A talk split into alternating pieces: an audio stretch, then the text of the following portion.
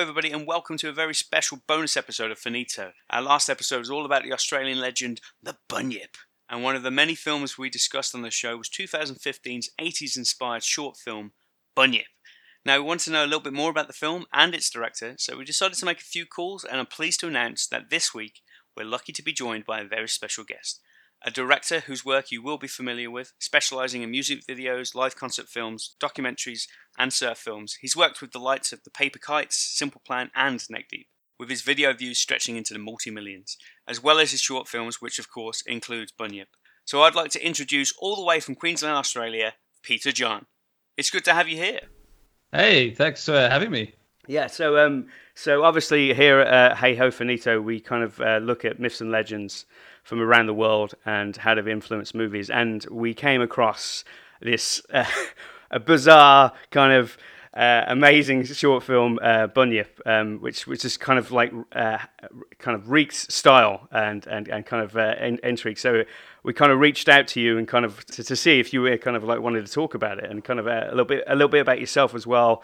And we were uh, kind of intrigued about kind of the choices that you made and stuff. So um, it's great that you kind of said yes uh, to, to, come and, and, talk on the show. But before we get into that, if you could kind of like tell our uh, listeners and stuff just a little bit about yourself and how you got into the business and, and, and you know kind of the situation that you got to make these films and stuff. Oh, that's super super interesting. I'll try and make a long story short. but I've been do, doing this for over 20 years, so I'm 39 now. So I would have started making things in high school around 16 years old, and so I never really, I still don't know what I want to do with my life. That's a funny thing. Everyone's like, oh, you've been doing this, like you know what you're doing. I'm like, no, I don't know what I'm doing. I just want to make stuff that I like. And so uh, when I finished school, I started a band and and um, it was a pop punk band. So that's why a lot of my music videos and the content I've worked for, uh, the bands I've worked for, uh, that genre. Uh, so at the same time, I also did a uh, course in video production at TAFE, and the first uh, project I did was a music video uh, for a band called Antiskeptic, and that that got um, aired on our national TV, Rage on uh, ABC. And so my first project that I did was actually uh, on TV. So it's kind of cool that I got that opportunity. And so a lot of other bands, because we're all playing in bands together, they then said, "Oh, can you do a music video for our band?" I'm like, "Yeah, great." So I kind of made this little niche market of doing music videos while I was being in a band as well. So it was easy to advertise because I'd go and meet bands and then they'd find out you have a chat and you get a relationship going. So I didn't ever have to promote myself or or sell or advertise or do anything like that. So I was kind of in this unique situation. And then I, I did I did the band for t- uh, ten years and worked some casual jobs while making all kind of other uh, uh, video content as well. But it, I got to the point in 2008, 2009, and I was like, nah, I'm done with trying to do the band thing. It's like everyone tries to do it. You don't make money. You, you pay money to be in a band. And so I was like, oh, I'm just going to do music videos for a living. And that's when I made uh, the Paper Kites Bloom video. Uh, and that the band uh, before the Paper Kites were called Best Before, and they were a, a, pop punk band that we took around with us touring a bit. And so they would, the singer, the singer from that band, Sam, he decided to do something a bit more arty. And so that's when I decided to do something a bit more arty with music videos. And so little did we know, like they had a following of about maybe a few hundred to a thousand people, maybe. And so when we put that out, it, it got like 10,000 views or something in the first few weeks. And we were like, wow, that's amazing.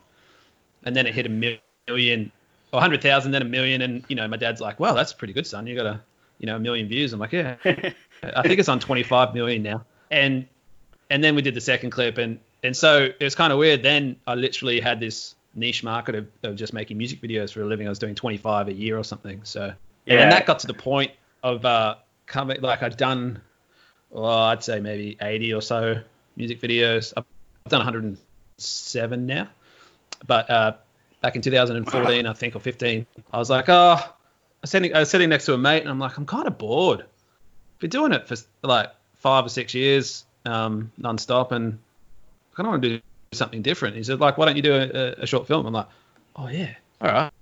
And so I had spent the next six months um, just going back to an idea I've had for a long time with a mate who's a puppeteer, and uh, yeah, so I got a few few of my core friends in that I worked with a lot. A lot of them were in some of the bands, like Jeremy Fowler was in a band called New Empire, who I'd done seven clips for. He did the soundtrack for that, and and my mate uh, Cade Embry, who's done a lot of design stuff, he was the art director for it, and so I just got all my mates and said, hey, let's make something fun, uh, just for the pure fun of it, and so it has no meaning whatsoever, except the one rule I said to my mate who was writing the script. I said, uh, I only want you to write a one-liner every line. So the whole entire script is based off one-liners. It needs to make no sense, and it has to have the worst Aussie slang ever, and that's the only rule. There, there's, there's, a, there's a fair few of those in, in, in the film. It's like uh, I think my favourite one is uh, "Don't forget your floaties." Is is just the uh, it's kind of a, a, a great part of that, a great part of that. But uh, I mean, obviously, you're you're credited of having a, a writer's um, a, a, credit to the film as well, aren't you? So um, you said that you kind of you felt yeah uh, you had this idea f- for quite a while beforehand. So did you have a like a kind of a personal experience, not personal experience, but did you have uh, did you obviously grew up with the myth and legend, and it's, it's kind of it's kind of weird because it's not in Australia. No one really ever talks about a bunyip, so I don't know what it comes across as to people from another country. But it was it was kind of when you're growing up, you get those books of bunyips and stuff, and then there's a surf film from the '80s called Bunyip Dreaming with Occy in it. It's one of my um favorite surf films. Uh, it's got nothing to do with bunyips, but um, it's just a surf film. But I was like, it's I, I, like the way you I like the way you talked about that you, you grew up as a kid with those bunyip books, but it's like to the outside world, people people don't kind of grow up with uh, bunyip books. No, it's like what is what is a bunyip? So I started doing my research before like before we wrote the film, and I'm like, well, there's just a lot of different types of myths about what it looks like, what size it is. You know, apparently it came from the swamps uh, the coolabah trees and all that sort of stuff, like old school, um, you know, first settlers in Australia type. And uh, yeah, I just couldn't find enough cool information. So we just decided to make this creature eight foot tall. And the, the puppeteer, my mate, my mate Lyle, he's on uh, like stilts. Uh, I guess they were like half a meter high, so that made him really tall. And so he he'd made the creature for another film that he was in, but we adapted it to be more like a bunyip and designed the face a bit different. And so, you know, standing, having him stand in the middle of the beach for some of the scenes up up at Double Island Point, and having uh, four wheel drives just drive past, and and like the passengers just looking like, what is that? And this, it just made my face like smile because I was like, oh, this is great. They have no idea what's going on, and there's this big creature standing in the middle of the in the sand. It looks, it's just a such a beautiful place uh, in where we decided to shoot. It's like one of my favorite places to go, and also to put some sort of mythical creature in that area just kind of creates this weird kind of vibe. And I just kind of, I don't know, I always dream about when I see a location and I see a place, how cool it would be to make something in that place. So uh, to bring some mythical creature into it was such a different thing for me. And, and I got so excited. Like we, you know, we did we did a little uh, premiere back in our local coffee shop, and you know, because all the all the local groms we call them, they're like kids that surf. Uh, that in the film, they you know had all their family and friends. It was just this really cool community vibe, and that's all I wanted it to be. And then I was like, oh, I'll put it on YouTube as well.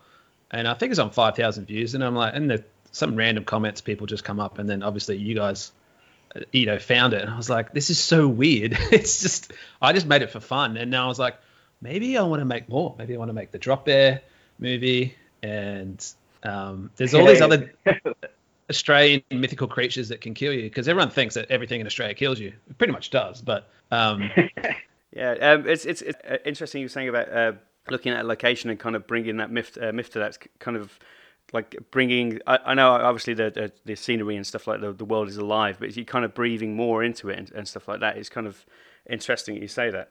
It's it's, uh, it's like you, um, bring a, a, really beautiful location in, but there's some mystery in it. It's like it's not. Yeah, a little bit of sinister, sinister, sinister overtones to some something that's obviously beautiful and stuff.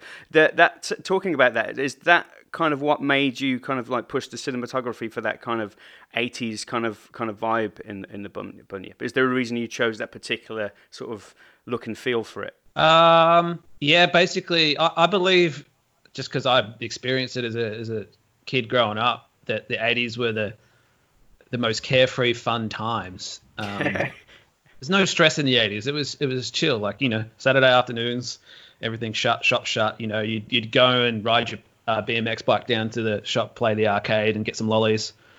Uh, and it was just carefree fun. And I wanted to experience that because I, I didn't grow up in the beach. I grew up in Melbourne in the suburbs. So always dreamt about what it would be like to grow up uh, with the kids in the film, like their age, you know, 15, 16 years old, what it would feel like to be a surfer and a skater growing up in these locations in the 80s. And so I took my thought of what it would be like and put it into the film to because I was like, I want this to be everything that I dream of.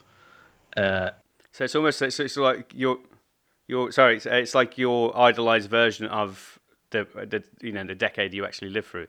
So it's kind of yeah, the perfect version of what I would see my 80s would be like. Kind of what you would see on on TV, but you know, when where I grew up, it was just suburb streets, and it was cool, but it wasn't that kind of palm tree epic location, kids skating around all the time. It was where I grew up. It was like if you if you skated, you got you know things thrown at you like lemons and apples. it's like yeah, yeah. So, yeah, so it's it's kind of like the sky's always the perfect blue and and the, the sand's always the perfect kind of the color and stuff like that. The idea, it's always summer basically. Yeah, it's always summer. That's pretty much it. Like, that's that's why I even moved up to the Sunshine Coast. It's called Sunshine Coast um, in Queensland, is because I wanted to have a never-ending summer. So I don't think I've experienced a winter for maybe eight years now.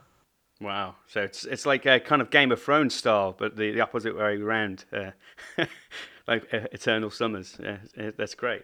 Um, you, you kind of you mentioned that you kind of you had a lot of characters kind of introduced, like obviously the uh, you know the, the, the bad guys in, in, in the Bunyip at the start was introduced, and it's quite a, a hilarious kind of back and forth between uh, you know the protagonists and stuff like that. Is there was there a did you ha- have an idea of making this a longer feature, like because obviously if it was a full length film, could you have kind of like you know uh, developed those characters a bit more and stuff?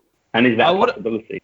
Oh man, I would have loved to, but the the the rules we had was it had to fit in seven minutes for Tropfest um, to okay. enter it. But that was like kind of like if we're going to make a film, it's going to be a short. I've never made a feature before, so I was like, I want to kind of work out how to um, do a short really well. But then I was like, well, what if we could create the whole entire, well, take um, a whole entire feature length um, storytelling narrative and put it into a short of seven minutes. And I was like, I don't mm-hmm. even know if that's possible.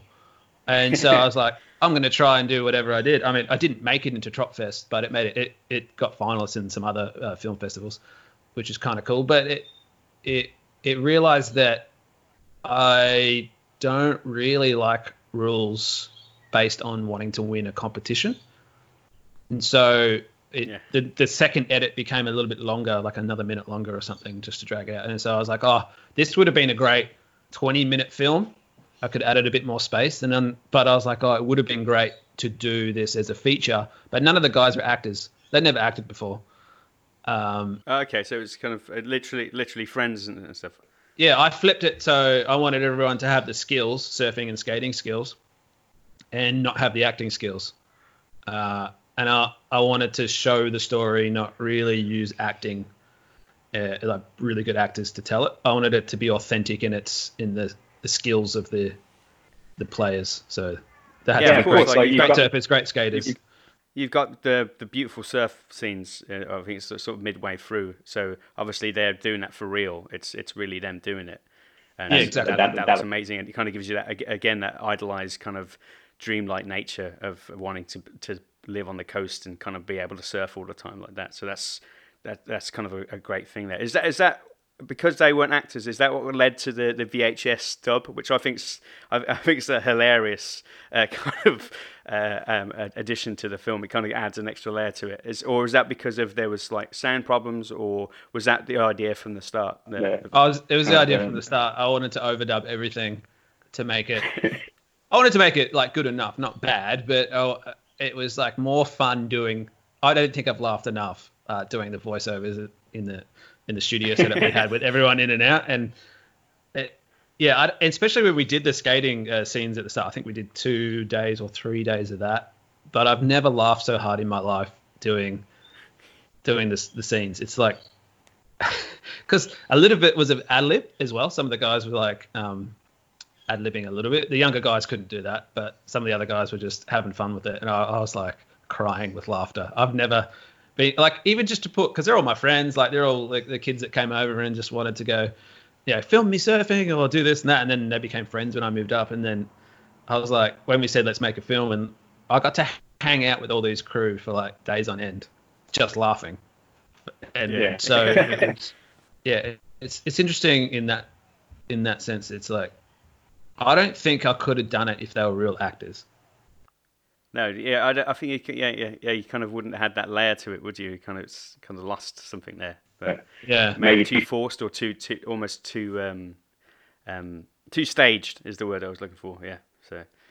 Even though it's, um, yeah, it's kind of weird because even though it's completely scripted, it's not staged. Yeah, I don't even know if that makes sense. yeah, yeah. Um, yeah, but it's uh, too try hard was the word I was looking for. That was the uh, you know it's kind of if you have actors who are trying to kind of uh, kind of recreate something that's kind of natural, uh, and you playing up to kind of cliches and stuff. But you mentioned you mentioned the drop bear in there, which um, uh, obviously is a line in in in the film. Ah, I'm a drop bear. Um, it, um, drops down. You you said that you you got some other ideas for other kind of myths and legends. Is the drop bear the the next step for your short films? Yeah, that's why I added that. Um, I added that line in there in that scene is because I wanted to allude that we're making the Drop Bear movie. uh, and I've got like maybe well, five or six different styles of scripts for that. I, I kind of think I really want to keep them all in a theme of the 80s. And so every, yeah, yeah. and maybe keep some of the actors in there as well. Um, uh, and so there's a bit of a theme going on with like all these. Like I was even thinking because I, I, travel a lot and uh, overseas, especially, is like every time people arrive in Australia on a Qantas flight, that you could have this series of creatures that kill you in Australia, and that would be like a bunch of uh, mythical creatures from Australia only, and so people would watch them and like because we we trick so many people that come come over from America, especially about drop bears, and they believe they're true, and it, oh man, it's been some good good times. Um, just, yeah, yeah, just seeing reporters and stuff like that just falling for it. So. And they fall for it. It's, it's, great. I've had a guy on for about two months believing that they existed. Um, and, and, so I'm like, uh, if if I can, obviously, obviously the bunyip thing doesn't look realistic, but I was like, man, if I did drop bear, I'd have to have it to be like an animatronic style puppet where you could do some really cool stuff. But I'm like, you need you need budgets for this sort of stuff. Like, uh, you know, I think I did the whole short for like under under six grand in total. Oh, wow. I could do it. I could do it for a lot cheaper now, but um, yeah, it all comes down to creativity. Like the location you shoot in is always the top dollar thing, and like if if you have access to that, it costs nothing. Uh, and then like I have the gear anyway to do it, but it's more um it's more like what you can do with the puppet. And so I really want to do something. Uh, the problem we don't have, the problem we have now is not being able to, to travel. And so my puppeteer is in, in Melbourne. And so for us to shoot something and make something, it's not really going to work uh, until they, they um, stop with the travel bans going on at the moment. So I'm kind of stuck. Maybe I should just write them all and script them to be ready. But it's a great, like, yeah, I feel it's a great time to make a whole series of them yeah, it'd be, it'd be it'd be fantastic. It'd um, have a kind of like your own sort of mini universe of uh, of um, uh, Australian um, mythological kind of cr- creature films. It'd be great if you actually had like the in-flight film. Is I, I, I think that's what you were alluding to, as people are arriving, almost like the the seatbelt signs and watch out for the drop bears and the the bunyips. That'd oh be, yeah, that'd be hilarious. Be amazing. But maybe maybe you could use the, the current situation of the sort of the lockdown and uh, travel bans and stuff like that to I don't know uh, more creativity, like kind of working around those uh, perimeters of not being able to travel and stuff and filming. Do you see yourself kind of writing a uh, you know a, a, short film? I don't know, set in your house, or um, could you even do a music video f- uh, filmed from from from these these locations? Uh, the problem with music video, a lot of my clients uh, from interstate, so I usually go somewhere or they come somewhere. So music videos are a bit harder to do, uh, and I feel that artists aren't really trying to release music at the moment either, or delaying it. Yeah, yeah. Um, because they make their money off touring, so it's it's kind of a. I think this time is like to be super creative. So, you know, if if Lyle, the, the puppeteer for the film, um, was avail- like was able to come to where I am, or I was able to go where he is. Uh, it all to do with the location and the actors as well. But you know that would that would work. But we got state shutdown. You can't come to a, a state unless you live there. So mm-hmm. that type of creativity is going to get hard. But um, yeah, I feel like to to to continue the legacy of the of these films, I really need the puppets to be amazing. Uh, in a sense of like not CGI style, but like um, just cool, just like really cool, weird um, creatures. Yeah, there's something a, a lot more tactile having something in camera instead of kind of um, kind of doing it. It kind of almost removes you from it, doesn't it? Kind of CGI. I mean, I, have I've personally I've worked with a lot of animatronic stuff and CGI, and always found like having the actual puppet is a lot better because people react to it better and stuff. Yeah, you can make it kind of come alive. Everyone knows it's not real, but it just has this, I don't know. And that's why the beauty of doing everything in the 80s as well. It's like, oh, it was from the 80s. That's what it was like in the 80s. Um, yeah. that's the only thing they had. So it's, you know, you Jim Henson and all that stuff is like, oh, I love that stuff. It's awesome. Um, so I don't know. I would, I've been thinking about it for the last week or so, and then and then when you hit me up with an email, I'm like, oh, maybe I could do them all in this time. And so you got me, you got me excited. That's for sure. Um, you know, being unemployed really and not being able to work due to all the circumstances means, and that's what happened when I made Bunyip. I was like, I was just bored of working. It's the same thing. I needed a break, so I feel like this could be a long, extended break where I make heaps of randomly, hopefully cool stuff. Um, in this time because I'm like I always think about these things. You go have a shower, you're driving down the street, you're going out for a surf, and you're like, oh, that idea in the Drop Bear film where it comes running, running, running, running down, and it's chasing a guy, and he goes into this into this bar in the middle of nowhere, and the door shuts, and then you've got this whole scene where everyone's locked in in this um bar from the 80s or like old school kind of Queenslander type of area, and then it becomes this like you get to know the characters inside. I'm like, I get these weird ideas, and I'm like, oh, this would be really yeah, cool. Yeah. And then I'm like, well, what? then you could have, then you could have Bunyip versus Drop Bear, and you could have like.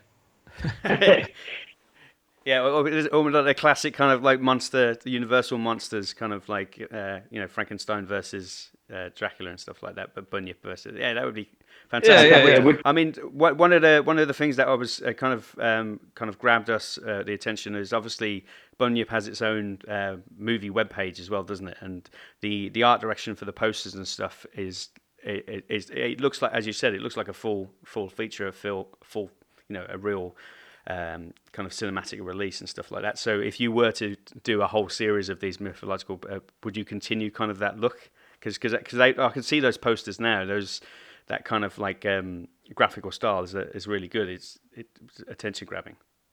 Yeah, that's that's the thing I like. Like I, every time I kind of make a music video, I do I do a film poster for it. I think it just gives this um, trophy feeling of what it is. I don't know. Like I, I got the poster with me. I got a few. Um, my parents have one at their house, but it, it's like when my mate Cade made the poster, I was like, "This is the coolest thing ever. It's better than the film." Yeah. but it's um, you know, you put a bunch of people together doing something for fun, and then they all kind of start creating some very interesting stuff. And when you put it together, it's just like this really cool, you'll never forget the moment type thing. So, yeah, the only reason to make this stuff is to to join forces with other artists and have fun. And so I think a lot of that's gone really. Like, to be honest, everything in the industry is about uh, obviously making money. That's how it works with the with the record labels and all the um, executives and the, mm-hmm. the producers and stuff. They just want to make money, and so they just go off a off a model that works. And so doing something that might not work and just for fun is not doesn't really happen. Everyone's trying to make it in the industry, and I was like, let's try and not make it in the industry. Let's just try and make something that we all enjoy doing, um, and hopefully other people will like it. And so, you know, when I put it on YouTube, I didn't expect it to get any like a lot of my uh, vids of like millions and millions of views for other people that I've done and other artists. But for me, I'm like, oh, like if it gets 100 views, that'd be cool. But it's like 5,000. I'm like, I didn't even push that thing, so I don't know how people are watching that to start yeah, with. That's that, that's that's all natural kind of like uh, fed. It's not kind of been uh, force fed into people's feeds and stuff. That's just natural people coming across. It. I mean, that, that's how we came across it as well. It was just kind of naturally uh, ended up on our screens and stuff. And um, yeah.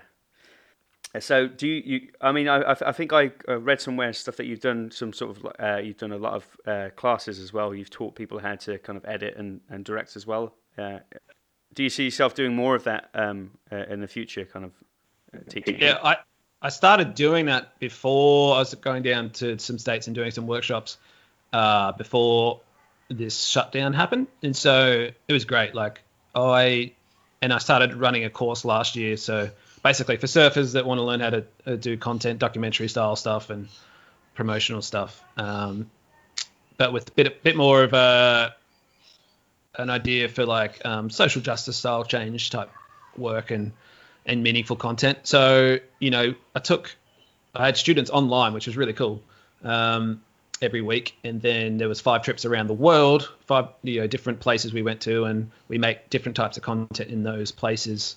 And so, you know, the documentary I made with the students um, was in Indonesia in a, in a lo- location, Roti Island, just a beautiful place. So everywhere you, sh- you point a camera and shoot, it looks amazing. And so for me, it was taking taking the the magical kind of um, unknown with like beautiful scenery and creating content around that and using that as the tool to teach instead of doing it inside a classroom like how I learned, which is super boring. You get everyone goes shoots up shoots something against a, a brick wall and and it just like it's just no there's no beauty and imagination when it comes to that. And so my my top student Sam Harvey, he came out of AFTRS course in Sydney, which is I think it's one of Australia's best uh, film yeah.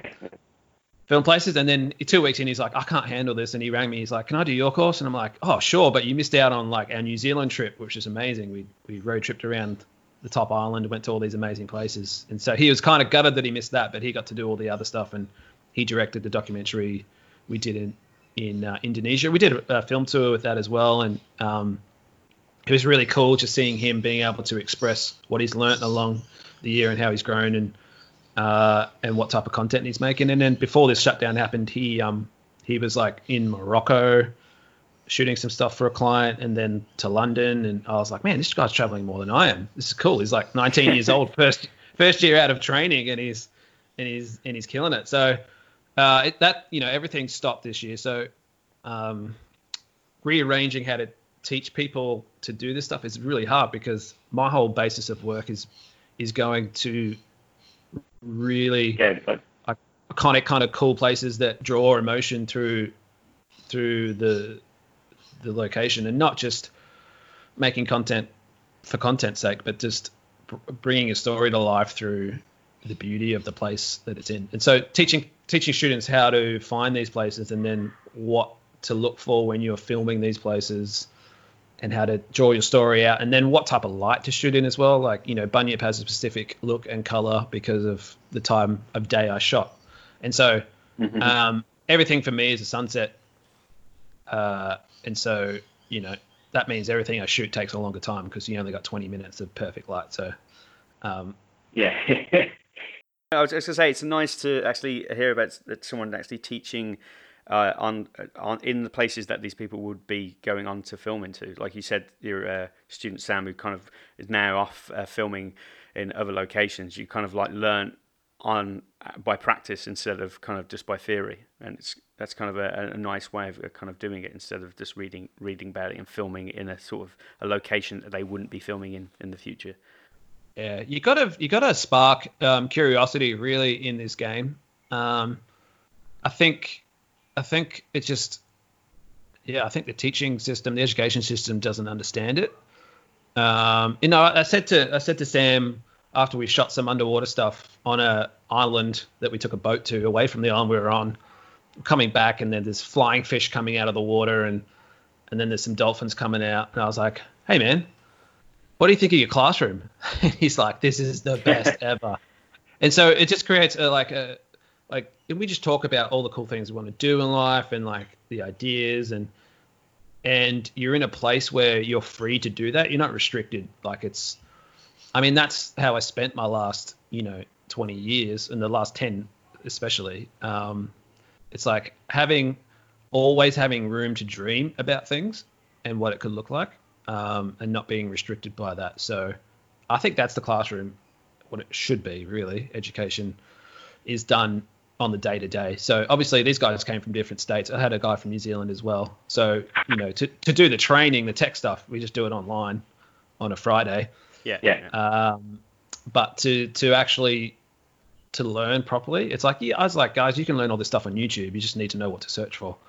Um, but I'm just going to run you through all this stuff, and then I'm going to give you the equipment, and I'm going to give you a, a, a some rules to abide by, and then you you you can work out if you want to break them or not, and how you want to tell the story. But I'm not going to even show you how to use the gear. Here's here's an expensive red camera. Now go play with it. And they're like, oh, and they go make some mistakes, and then I'm like, hey, yeah, that's you know, that's why you don't do this, and then do this, and like, oh, I get it, which is really cool. So it's like throw them in the deep end, let them make some mistakes. But the beautiful thing is, it's it's not uh, it's not doesn't matter if they make mistakes in this place. So a lot of the time is like school is like these are the rules, and they go to the workplace, and if they make mistakes, they're fired or something like that. So it's not. Um, I don't believe that's the way to do it. It's like, nah, here's here's a learning environment. Go make a heap of mistakes, and then go make some cool stuff, and you make the rules because you know what you're doing. Yeah, no. Ultimately, you end up with uh, better creative out of that, don't you? You kind of, um, if you obviously if you learn, if you fail, you can kind of make better work from it, uh, from personal experience anyway. So, do you see do you see yourself obviously with with the, the current climate and stuff like that? Do you see yourself um, going more into teaching and, and, kind of like putting your own sort of directing on the side, or do you uh, do you think you'll go kind of go back and kind of focus more on your own work? Um, I think it's a time for me to kind of get creative and make some fun stuff, but at the same time, uh, help people out that need to take their business online. Uh, and so, what I've learned in the last few years with online training and teaching and having platforms to do it really well is is to get people over the line because people don't really know how to communicate online. Really, when it comes down to it, they've they've if they've got a business that runs person to person, uh, and they have like they just don't know how to communicate really. Um, and so teaching people how to present and teaching people to have energy and and then and then keep it engaging for the whole entire time you're you're doing this online is is probably something that not many people know about. So I think uh, doing that maybe for 50% of my working time, and then doing something random for fun, because I'm like, you know, when you're unemployed, what are you going to do? I'm like, you literally, yeah. the government's going to give you some money, so you know, or you got to you got to do something. Like I think balancing doing something for myself and then doing something that contributes to the world to make it a bit better would yeah, be balancing that. I think. Or, or maybe or maybe it's both at the same time. If you're uh, given a, a, a, a, another uh, bunyip type vi- uh, video to the world, it might be uh, the the humor and laughter is what people need at the moment. yeah, I, I, think so. I think it 100% needs it. So you know, I watched. I hadn't watched it for ages, probably years, and so I watched it before our interview just to recap my mind. And you know, because I get to see some of these guys still. Um, uh, most days, like we'll go for a surf together. Um, we're still allowed to do that. So, but then you know, it's like five years ago they were like so much younger, and I'm like, oh, this is so much fun. And so, uh, for me, it just brought a smile back to my face. So you know, it's something I think I should be doing more. I get real serious with with stuff too. So it's for me making something fun is pretty important. So did you did you say did you say that was um, originally was that kind of like uh, funded by a Kickstarter or uh, Indiegogo or or was it or originally funded in the end? originally we tried to do it that way, but I didn't really understand how it all worked. I'm like, oh, why would people fund something that is for our our pure benefit, not theirs? and so I was like, yeah, you guys should fund it because we're gonna love doing it. I'm like, that doesn't make sense. Um, so I just self-funded it.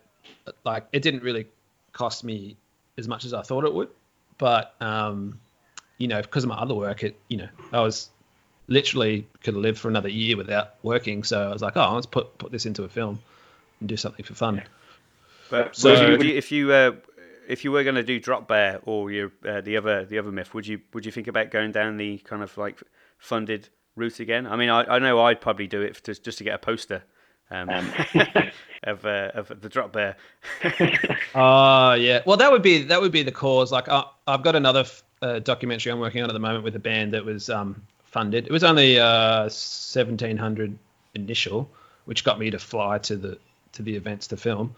Uh, and then I'll put it like I'll put it up on a site and then people can donate to watch, um, as, as opposed to pay for it. Um, I would prefer it to spread more than have a restriction on people going, I can't afford it. I don't know what it's about. I'd rather people watch it and be like, this is great and share it and then donate whatever they feel comfortable.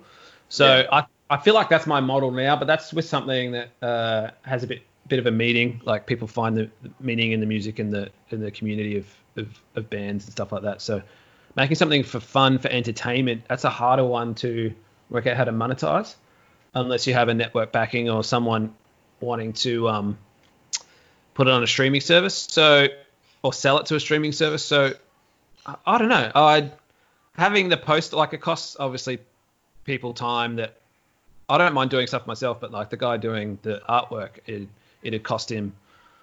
I think it took him a week to make that. So because he hand drew it all and stuff like that, I gave him heaps of photos that we already had. So you know, like really good art actually just takes time. And so whether the people yeah, yeah. want to do it for fun, it's like if you start making heaps and say oh, I'm going to do five of these, they're going to be like, oh dude, I don't have time.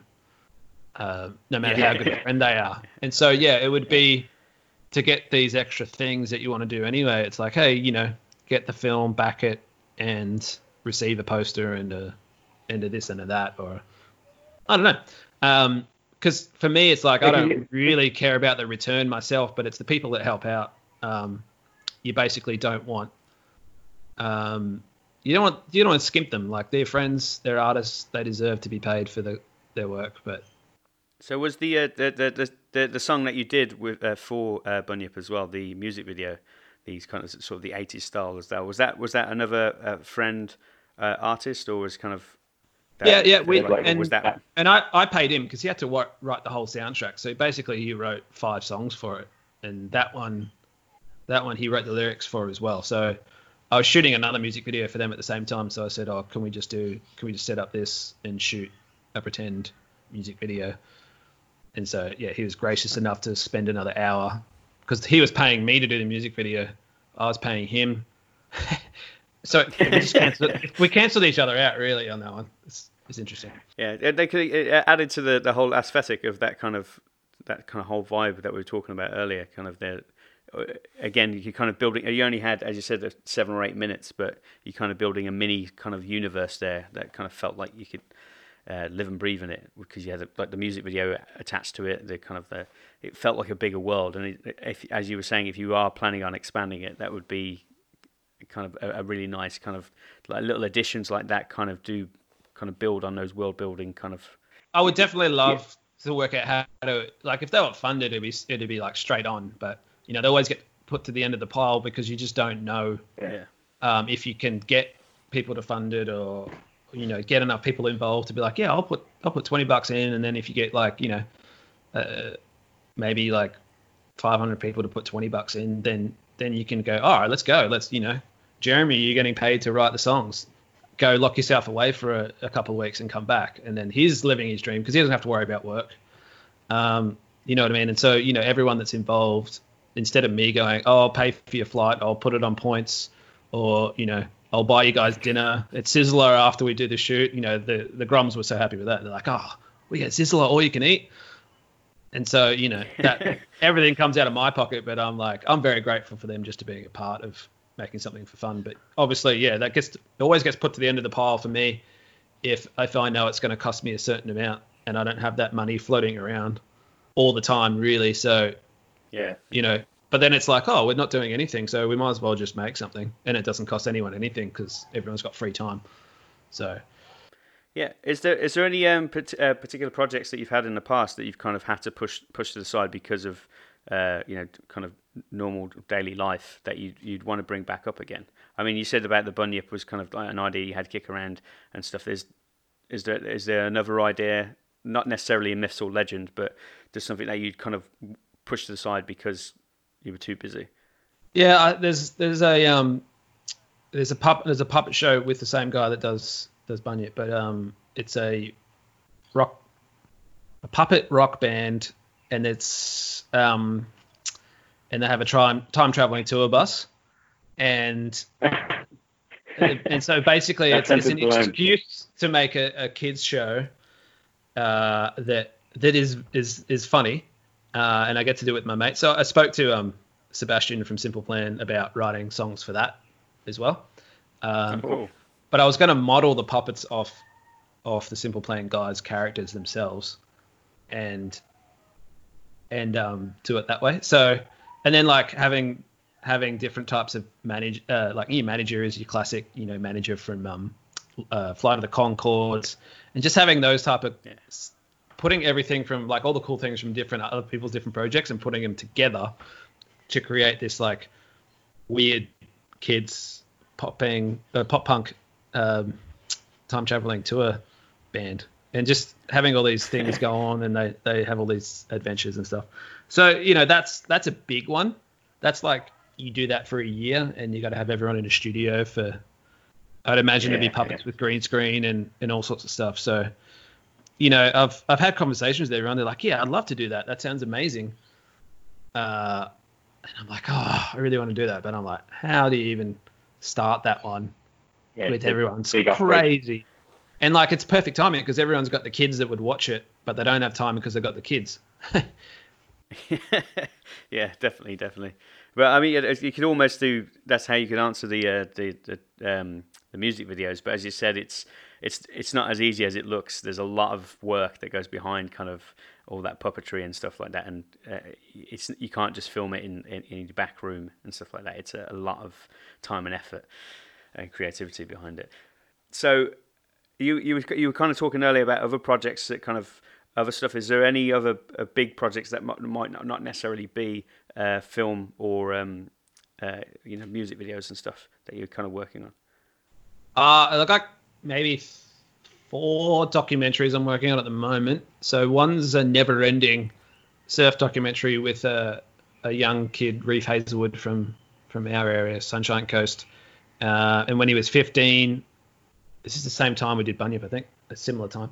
Um, when he was 15, we took him to Tahiti for the Teahupo'o um, Billabong Pro, and he got to hang out with. Um, we stayed with CJ Hobgood, uh, and it was his last year on the tour, so he was retiring. So he's a former world champion surfer, and so basically he was mentoring Reef on on what it is that it takes to be basically a world champion or you know be a really good surfer amongst these people and and character as well.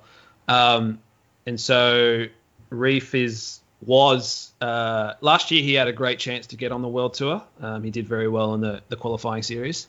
And he also got a lot of attention for being one of the highest or having the highest um, aerial games in surfing and so everyone you know got picked up. He got dropped by Billabong as a sponsor and then picked up by Hurley. So this year he was doing well and on track to qualify for the for the yeah the World Series. So basically, that is potentially a documentary that is pre-written. If he becomes a world champion surfer, then it's got this really cool story of being mentored by a former world champion. So yeah, like it's it's a finished documentary, but at the same time, I don't want it to put out as is because the story unfolds. So, um, yeah, yeah, yeah, yeah. It's it's literally literally in the making. So. Yeah, it's on a digital shelf getting digital dust, and um, so that's been finished since 2017, 18 in it in that current form, but because of how everything was going with Reef, and then we've had conversations about do we follow him on tour, and then that's too much pressure. So then it comes down to like things like politics and in yeah, yeah, yeah.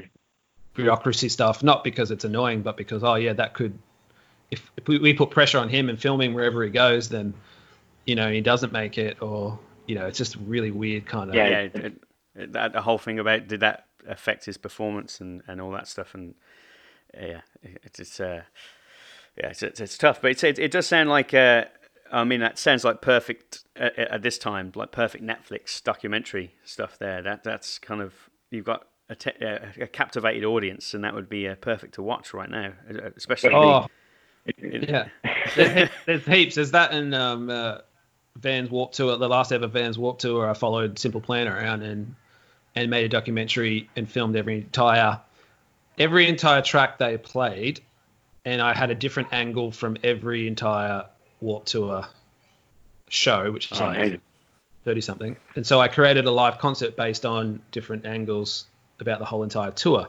Um, and so I don't think that's ever been done before. And so that's finished. We premiered it at, um, at the Rock and Roll Hall of Fame in Cleveland last year. I don't even know what year we're on. Last year? I think it was last year. Yeah. Um. And so that was that was really cool. I went over for that, and um, so some of the fans have seen it, which is really cool. So uh, I'm still waiting for that to come out. So that could be potentially be very soon as well. So there's a bunch of documentaries that are. There's also a pop punk one I've been working on as well with all those you know neck deep in those bands, but um, that could potentially come to light if I get bored. I might just put random my. I still wanted to, to keep going and get more artists, but I'm like, oh, I could just make it as it is. It's like a perfect time to put out this type of content, and people don't have anything to do. Yeah. So It's it sounds like you have a, a, a library of uh, work kind of sitting there that you could re- could release. yeah, it's kind of frustrating. 'cause, busy like, man. I, I have been busy, and now I'm not busy. So I'm like, oh, maybe I can. So now I've got this like, my my mind is like, I can do all like a hundred things now. Now I've got to work out which one's the most important. So I don't know, like which one's the most important, the ones I've done or the ones I want to have fun with. Who knows? I don't know. Yeah, It's, it's, uh, a, it's a a real, real uh, yeah, hard hard choice choice there, there, isn't isn't it? it? Um, Um, just, just something you touched on uh, earlier, just what I wanted to come back to. It's like while we were watching the the Bunyip film and stuff, like one of uh, one of our um, uh, the, the, the guys who helps us kind of research the show, he was like saying he, he kind of got a real kind of Jonathan King uh, vibe from it, from like from Black Sheep. Um, you know, I know it's a New Zealand film and stuff like that, but and kind of like that humor uh, that that was coming from it. Would you see yourself going into, into kind of like full horror? Could could you do that, like real serious kind of sh- schlocky horror, or or is it kind of the the the, the jokey kind of uh, 80s stuff, kind of kind of the, uh, the the area that you're kind of comfortable in? I am a I'm a fan of thriller more than I am a th- fan of horror. I actually don't really like horror that much, to be honest. Um, okay. it's it's really weird. Like I prefer. I have a saying: it's what you don't see that's more important. So I think in horror you see Yeah. a lot. In thrillers, you see you see very little, and you leave it up to the imagination of the viewer to make up what's going on. And so I think I will always delve into that into that area. Like Alfred Hitchcock and is is all those type of films are my favorite. Like they're not they're not horror, they're all thriller based, and it's like you just don't know Yeah, what's going to happen. Yeah, so uh, if if I was if I was uh, building that genre of content for myself, it'd be working out how to be a better thriller writer or director. I think. Well, even with even when the uh, the your Bunyip uh, film, you kind of we only get glimpses. I mean, it's not like you you didn't have the suit. The suit is, I mean, on your if you go on the website, you've got the stills of uh, of um, uh, you, you, know the guy in the in, in, the big kind of scary suit there. Um, but you, even then, you only have glimpses like the him getting dragged through the bush and stuff like that. It's kind of like the ambiguity of not knowing what's happening is, is, is a lot more scary than actually seeing uh, seeing the monster, isn't it? Yeah, well, we don't know who died in the film, so I can bring anyone back based on that. and so Yeah, we don't even yeah. know what happened. We don't even know what happened to um, Tanya. Oh, what's her name in the film? Um, oh, blank. But yeah, uh, the girl in the film. Like we don't even know what happened to her. She just disappeared without even. We didn't even say how she disappeared purely because I didn't think we have time to show it in the film. But um, you know, I could I could build backstories on what happened to those guys, and then I could bring that into Bunyip and a, a bunch of other things as well. Um, yeah, it's, it, so that's what I like about like, um, a- thriller. Thriller is you just like uh, one of my favorite films of all time was Picnic at Hanging Rock when I was younger. I don't know if Ah. you've seen that Australian thriller, yeah, Yes, yes, yes, yeah.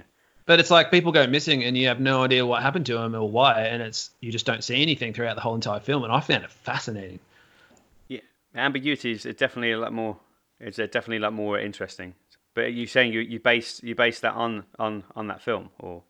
I based the the concept of of not seeing what happened on by by Picnic at Hanging Rock. So I went back when I when I was in writing it and working with um, Lucas, the the script writer, and Lyle on how it would feel. I was like, I really want to work out what that is that I like uh, if I'm making a short film. And then I went back to those films that I loved and remembered why. And then I went and watched it, and I'm like, oh, it's so weird. Nothing happens in this film, but I really liked it. Why did I like it? Would you would you would you say that's your kind of like main inspirations? Kind of uh, you know, obviously Picnic at Hanging Rock. You mentioned Alfred Hitchcock and uh, stuff, but is there anything else that kind of gives you the uh, sort of inspiration for your career over the past? You said twenty years. Yeah, there's there's that type of uh, filmmaking, especially anything that's like um, Humphrey Bogart uh, style film. I think there's a lot of mystery in location, even though it's studio based. Um, uh, I love being able to tell a story and keep people engaged when nothing much is happening. Like all those type of films, it's like you, have scenes that last for ages, and there's nothing much happening but tension building between the people in the room. And I'm like, oh man, that's a I just love that type of filmmaking.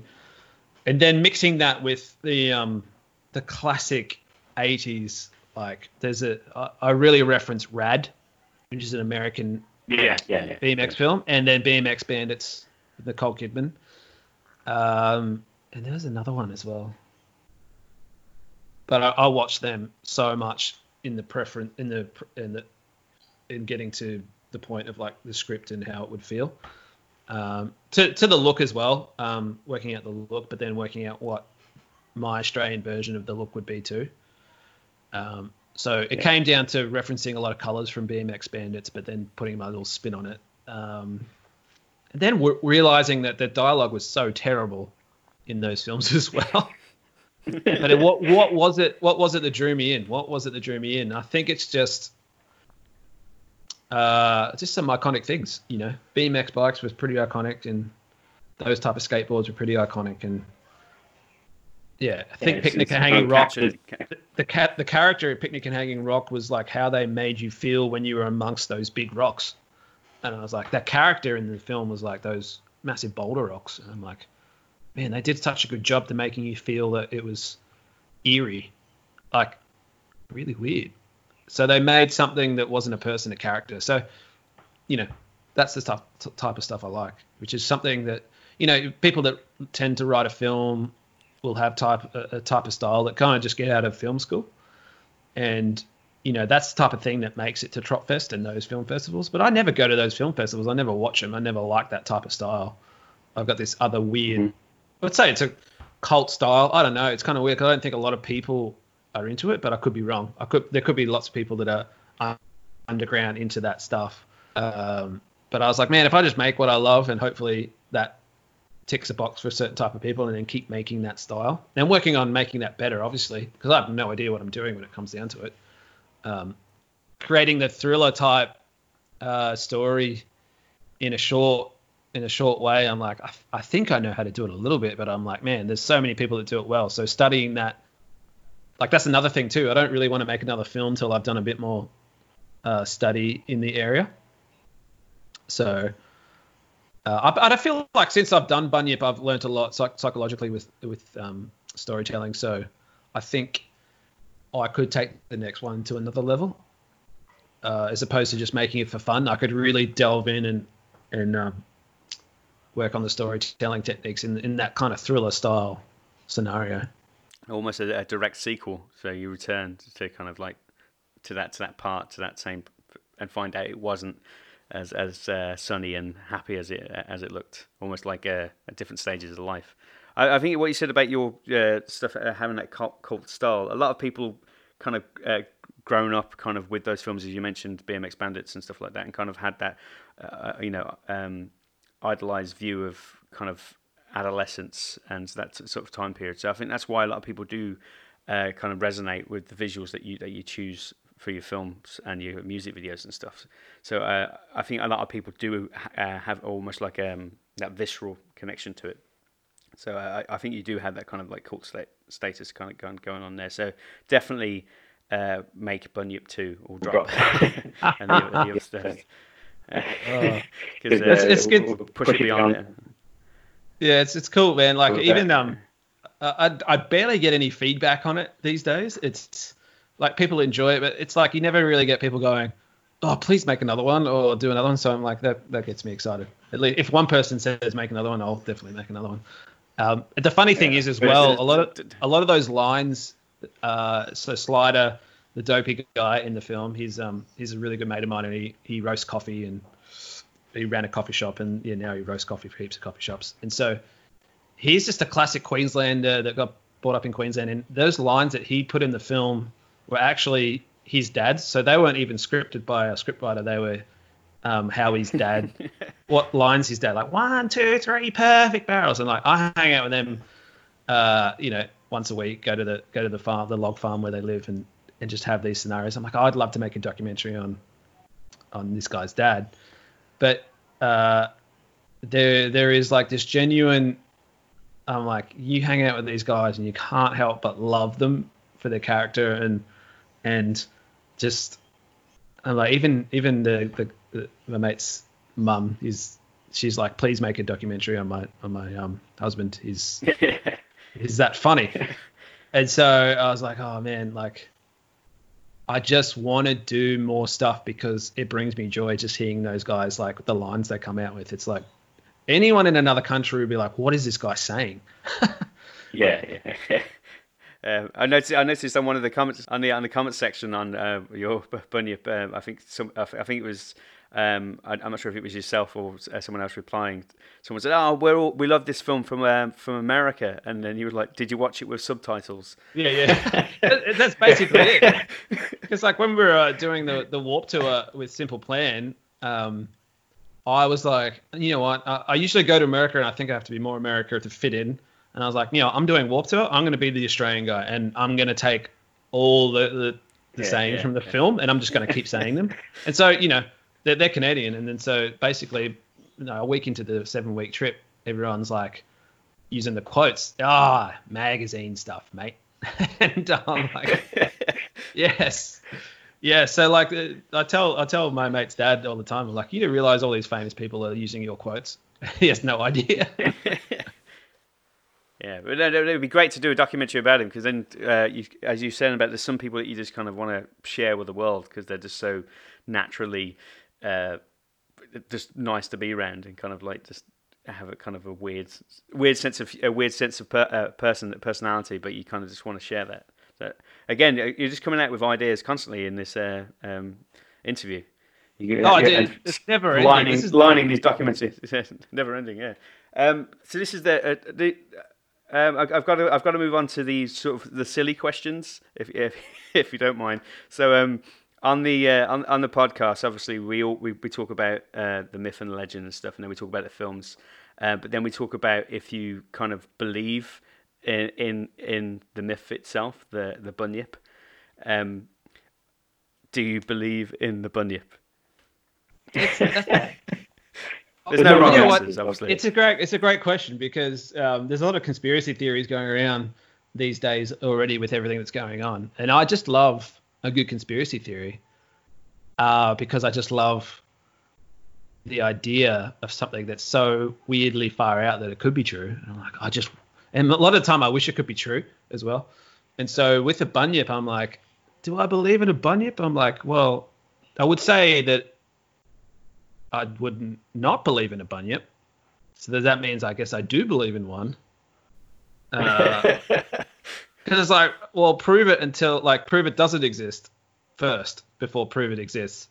I, I just like that. I like yeah, the, yeah. you know, never get the never let the truth get in the way of a good story. Really, um, that's that's saying. And I'm always up for the truth, but I'm like when it comes to something that you know is like completely out of the question. It's like, well, I'd like to make it more like it could be true.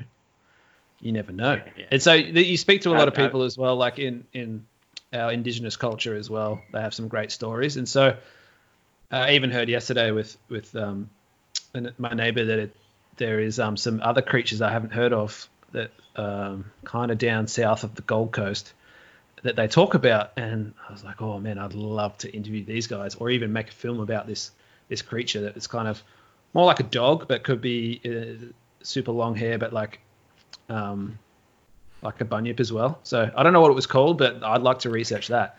But they say it's true. Yeah, it's it's, it's weird the way you have uh, have that many different um, different variations of the same myth, especially in, in a place as big as Australia. It's uh, it's kind of like um, you know, Secret Whispers, kind of the same story but told around the, the entire uh, island, kind of stretching. Um, is there if um, obviously uh, is there any um, myth or legend that if obviously not from Australia uh, that kind of you you kind of like were intrigued growing up and you know, a lot of people we had a guy on the, uh, the show a couple of episodes back, he was just purely obsessed with Bigfoot. Yeah, he, he didn't believe in Bigfoot. He was he was just obsessed with, with, with the whole kind of like phenomenon of uh, of you know people kind of flocking to Bluffs Creek and kind of like finding it and stuff. Is there anything else uh, like a, a legend that's kind of intrigued you from around the Oh, world that you'd be kind of Yeah, Bigfoot. Bigfoot's an awesome one. I love any little documentary about a Bigfoot. It'll get me every time. that that and, right, Loch, right there?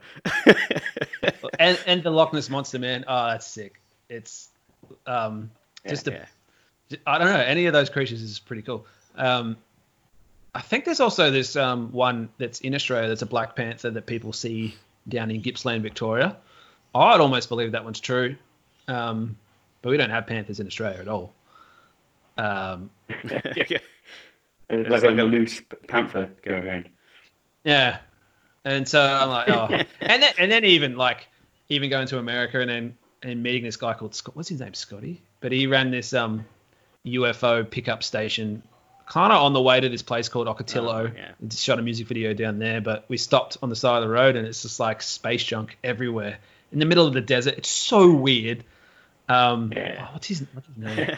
Everyone I know that's been there in America, but um, it's on the it's on Google Maps as well.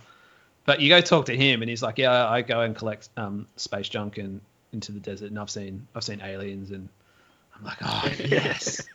I was like in paradise, man. It was it was the weirdest thing, but I was like, "This is the coolest thing ever." I could listen to a guy like that talk all the time. Um, they're just fascinating. They just literally live in the desert and collect space junk. It doesn't make sense to me, but Again, that's that sounds like a that sounds, sounds like a perfect uh, documentary for you. Gonna kind of follow these guys around and kind of put that yeah. out. But that's the It's- thing. It's like I get to weird, weird characters. I get to travel a lot and I meet a lot of cool people with a lot of cool stories and I'm like, oh man, there's not enough time in life to make these stories. It's too many, too many, too many good ideas, too many, uh, too many cool people. So I'm, I- I'm conscious that I've, I've kept you for over over an hour. Um, Over, over Oh, that's now, now. Um, but it's amazing. I didn't, I didn't think I'd uh, be able to grab you for, for more than 15 minutes. So having having you uh, over an hour has, has been a has been a blessing. So cheers for, thank you for doing this. Uh, um, in Oh. the first place, and stuff, and also thank you for being such a, a laid back, cool guy. It's uh, some of these some of these interviews kind of a little bit awkward when uh, people are, their egos are kind of bigger than the size of the room and they're not as uh, welcoming as as you've been. So um, yeah, Oh, no kudos for that. Cheers, sir. Um, uh, one one thing I, I would like to ask, though, um, if we, we if we could uh, interview again in the future, obviously when times aren't as um as weird and bizarre, it'd be cool to catch up with you and see uh, see uh, what kind of the stuff that you talked about today and see if you've actually kind of completed any of those or any of your uh, new cool ideas. So if you do end up making the dropout or um, Bunyip 2, um, it, we'd love to, to, to be able to call you up and get uh, another Q&A with you.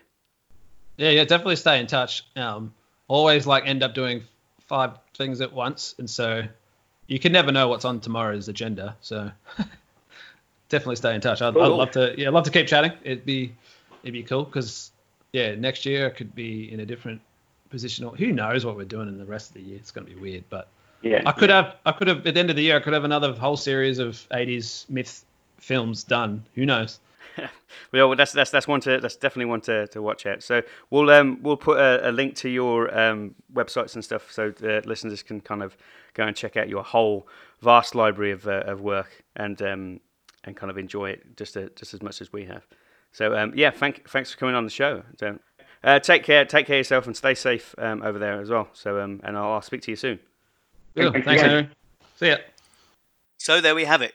Uh, I just want to give a, another big thank you to Peter John for coming on the show and for letting us go behind the curtain a little on how a myth such as the Bunyip is turned into a film. As I said, please do check out all of his other films, music videos, and documentaries. We'll post a link in the description to the show. If, however, you'd like to get in contact with us here at the show, you can email heyhofinito at gmail.com or you can find us on Instagram and Facebook at heyhofinito. You can also follow me personally at Henry Finnegan on Instagram and Twitter.